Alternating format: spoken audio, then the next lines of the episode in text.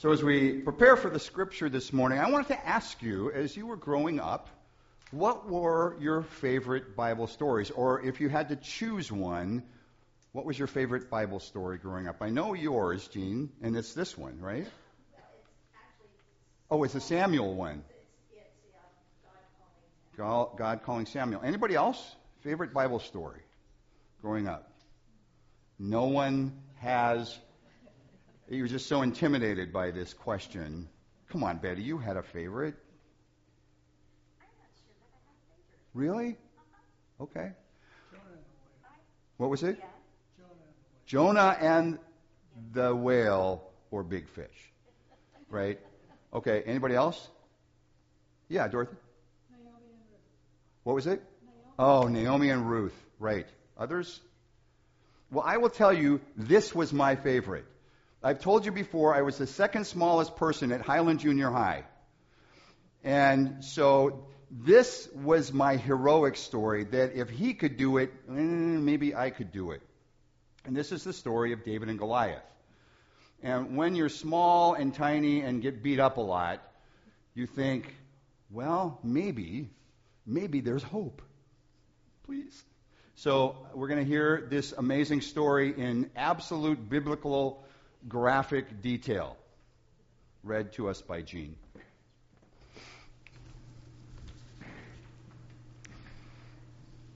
David said to Saul, Let no one's heart fail because of him. Your servant will go and fight with this Philistine. Saul said to David, You are not able to go against this Philistine to fight with him, for you are just a boy and he has been a warrior from his youth.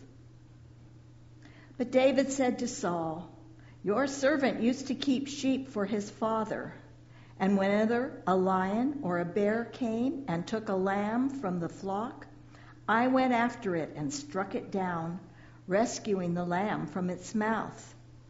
And if it turned against me, I would catch it by the jaw, strike it down, and kill it. Your servant has killed both lions and bears, and this uncircumcised Philistine shall be like one of them, since he has defied the armies of the living God. David said, The Lord who saved me from the paw of the lion and from the paw of the bear will save me from the hand of this Philistine. So Saul said to David, Go, and may the Lord be with you. Saul clothed David with his armor. He put a bronze helmet on his head and clothed him with a coat of mail. David strapped Saul's sword over the armor, and he tried in vain to walk, for he was not used to them. Then David said to Saul, I cannot walk with these, for I am not used to them.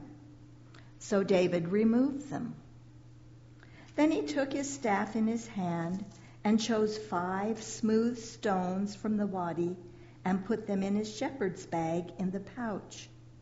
His sling was in his hand, and he drew near to the Philistine. The Philistine came on and drew near to David with his shield bearer in front of him. When the Philistine looked and saw David, he disdained him, for he was only a youth, ruddy and handsome in appearance. The Philistine said to David, Am I a dog that you come to me with sticks? And the Philistine cursed David by his gods. The Philistine said to David, Come to me, and I will give your flesh to the birds of the air and to the wild animals of the field. But David said to the Philistine, You come to me with sword and spear and javelin, but I come to you in the name of the Lord of hosts the God of the armies of Israel, whom you have defied. This very day the Lord will deliver you into my hand, and I will strike you down and cut off your head. And I will give the dead bodies of the Philistine army this very day to the birds of the air and to the wild animals of the earth, so that all the earth may know that there is a God in Israel and that all this assembly may know that the Lord does not save by sword and spear. For the battle is the Lord's, and he will give you into our hand. When the Philistine drew near to meet David, David ran quickly toward the battle line to meet the Philistine. David put his hand in his bag, took out a stone, slung it, and struck the Philistine on his forehead. The stone sank into his forehead, and he fell face down on the ground.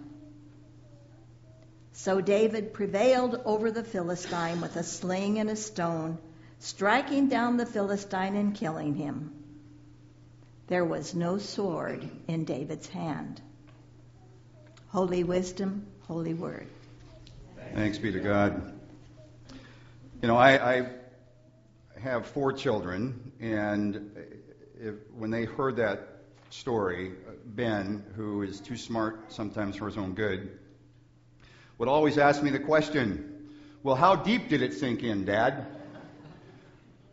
Uh, stories are so important for us, friends, and, and I will tell you, speaking of my children, uh, every Thanksgiving as we gather, now it's tougher for Adam because he's usually gone, um, but, but every Thanksgiving as we move from the meal to dessert, it's like Passover for the Beeman family, is because Cora, our youngest, always says, Okay, Dad, tell us the stories.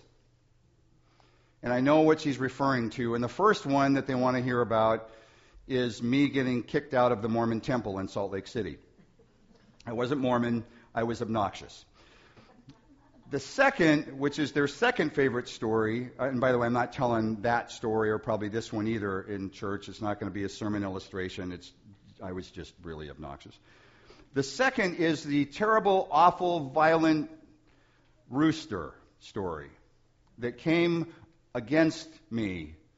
And with my slingshot, I slung the stone. It wasn't a stone, it was, a, it was more like a wrench about this big. And this rooster just kept attacking, and I finally flung the wrench and got the rooster. It did not kill it. But it, it's, it's their stories. Stories are amazing things. They're powerful, are they not? I, I think of, again, having, having Rachel and Noel here this morning just takes me right back. I can see the wedding day like it was yesterday. And the beauty of it, and, and the reception, and just, it was just an amazing time. And, and that's what happens when we share stories. The, the issue is, and, and particularly I think of, of things coming up right now, most often the time that we hear the most detailed stories of someone's life is after they're gone, is at a memorial service. And how often, over 25 years of being a pastor, I've heard people say, I didn't know that. I didn't know they were related to that. I didn't know that they experienced that. I didn't know that they did that for a living. I didn't know that they knew them. I mean, those kinds of details. The other thing, what happens when we share our stories is that our relationships have a tendency to go deeper. And the trust level is increased in those relationships. And that allows us to risk even more.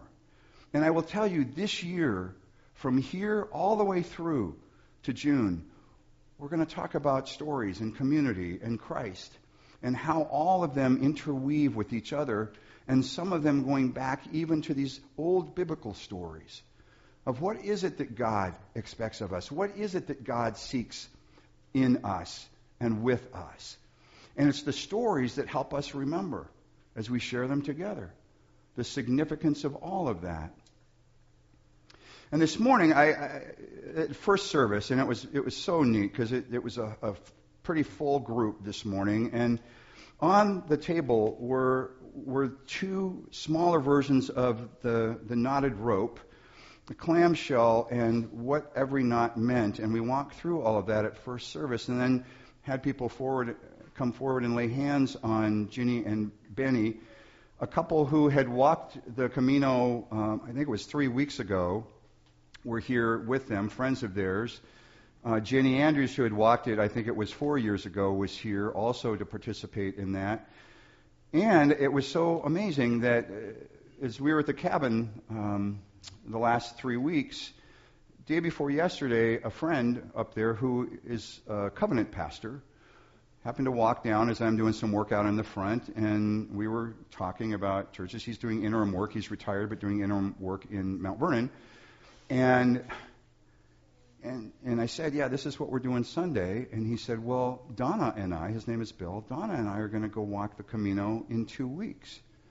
And would you be willing to pray for us? Well, we're going to do more than pray for them. We're also tying ropes for them, and we'll send those to him or hand deliver them before they go. Why do we do that? It's what I said to the kids. Friends, we all need reminders, don't we? I, I just want you to imagine a world, or even ourselves, if we were to do something like what this rope represents. And if every day when we got up, we went through the prayers signified by each of these knots, and I'm going to walk through them with you. And then at night, at the end of our day, we would pray it again. If we opened our day with prayer and asked for God to guide us, and closed our day with prayer and thanked God for that day, how different would our lives be? And especially this prayer. And so I, am going to walk through it with you. This is a tradition that goes back a long time um, of the knotted rope. Again, simple, somewhat rough, um, as reminders. And let me walk through. First is this cross. It's a cross. Often it's a crucifix. It is to remind us of our life and faith. And the prayer begins in the name of the Father and the Son and the Holy Spirit. I offer this day in the name of God. And then we go to the next four small knots. Now, I've changed it because of Aldersgate, but it's very, very similar to the three knots that they normally put.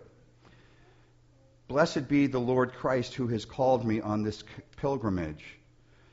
And then we go through and remind me of the faith that you seek from me, the love that I have for others. Remind me of the health of my body, and that this pilgrimage is to help me remember that I too am to live a healthy life, and remind me that part of my role is to serve others.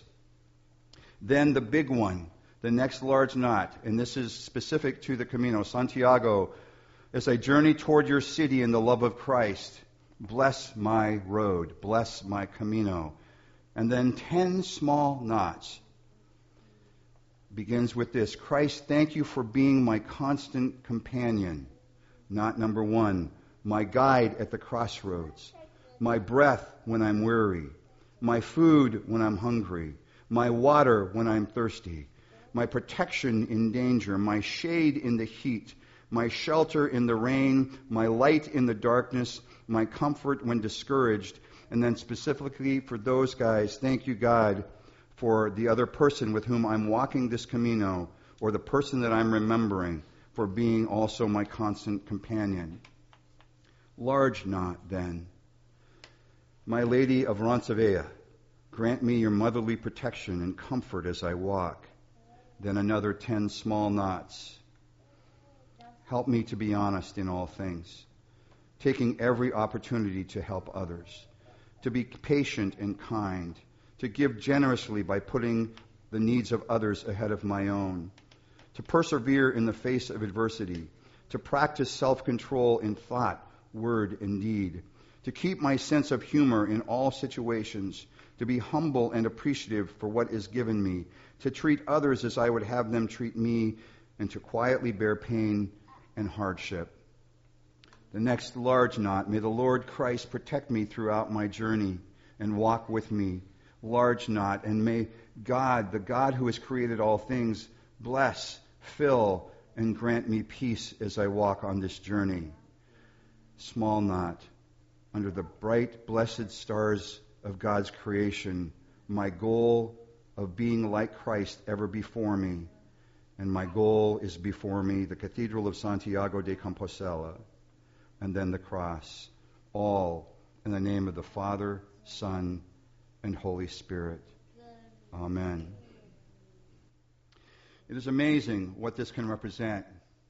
Do you remember the story again of Goliath? And he went out and selected before where Jean began to read five small stones that were perfect for the sling. He spent time choosing those perfectly and put them in his pouch to be prepared. The, the part of the story that I like more than any other part is the fact that he did not. Well, first of all, I have this picture of this little guy wearing this kingly armor, dragging some big sword behind him, thinking, I can't do this. This is not who I am. He takes off the armor, he tosses the sword aside. But here's the key then he doesn't wait for the giant to come to him, he runs toward that giant. Friends, we all have giants, don't we? We all have giants that we have to face. But the beauty of something even as simple as a knotted rope to remind us that we are never, ever, ever alone in facing those giants. Some of those giants are huge, like facing the death of a daughter or overcoming addiction. I've shared with you before, right now I'm in counseling with five young adult men, all under the age of 30 all of whom are, are dealing with heroin addiction. All of them. And it's this incredible growing problem in the Northwest. That's a giant for them. And there are those in the congregation who are families of some of those, and we pray for them. My role is to give them good stones so that they too, along with the help of us, can slay that giant. Some of the giants are small. It's like eating the wrong foods or those kinds of things that we can, in fact, overcome. But it's still making the decision to run toward those, equipped with what we need to overcome those giants as well. So, what are the giants that you're facing? What are you doing to remind you that you're not alone? What are you doing to define that this next step in this journey this next step in this journey, you will have what you need. But that requires action on our part and reminders like these biblical stories. I want to close by just saying, you know, we continue to pray for the Olympic Games. We had a gold medalist in church this morning uh, from Beijing. Uh, it was uh, Denise and David uh, Michelson's daughter. Um, it's just amazing to have that on this day as we're talking about health and giants and those kinds of things. And I, I understand that your son was in Rio. Is that right? Our grandson. What? Our grandson. Your grandson, uh, yeah. Your, yeah. your grandson, and he was target, it was Shooting. shooting. Two different events. That's fantastic. I mean, the, what it requires to even get there is the kind of discipline that we're talking about. It's not easy. And what is it about life where the whole idea of Ryan Lochte, right, somehow takes over the news of the Olympics when in fact the incredible, overwhelming things that happen at those games in such positive ways are where the focus needs to be. We so often, and I'm so guilty of this, of focus on the negative rather than the incredible positive responses and accomplishments that happen in lives. And so we pray tonight as the closing ceremony happens, just for all the Olympians, all of those who are saved. And, and I will tell you that, that Don Fadden at prayer time at first service raised his hand, and let's thank God that, that God was there. He said that as you watched the 4 by 100 relay women uh, from the United States, after they won the gold medal, what was the first thing they did, other than waving and celebrating? Is they gathered into a circle, and as was their custom, they prayed and thanked God for what was done. Thank God for that. Gosh, friends, that's what we need to do. Is that we gather as community and pray and lift up others and support each other through this. We celebrate the stories that, that sometimes take us back 10 years with the addition of three children. We celebrate the history of, of just what this church is and continues to be. But first, we have to remind ourselves all of it is a gift of God. And whatever it takes to be reminded, we need to take that on, whether it's knots or prayer or reading or sharing stories. Amen. Amen.